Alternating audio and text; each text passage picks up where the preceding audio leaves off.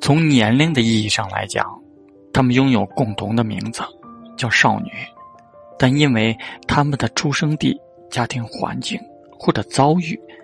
在这里，他们有了不同的分类，在完全不同的路上成长。在北京女孩为她二百多个价值不菲的娃娃如何摆放发愁时，曾经的留守少女小甘要操心的是她每月一百元的生活费如何精打细算。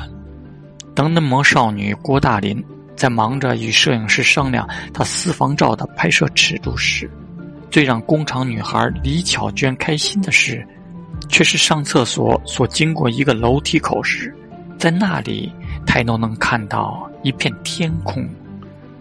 当北京中学的学生吴思雨与郑子熙晚上十点结束晚自习，纠结于周末去学西班牙语还是葡萄牙语时，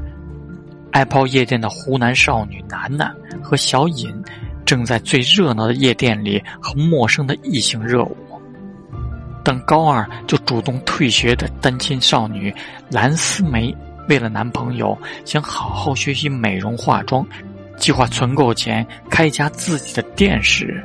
援交少女小丫正小心翼翼地把生活和坚持分隔开来。我们无意给他们贴上标签，也不想对他们截然不同的人生做任何评判。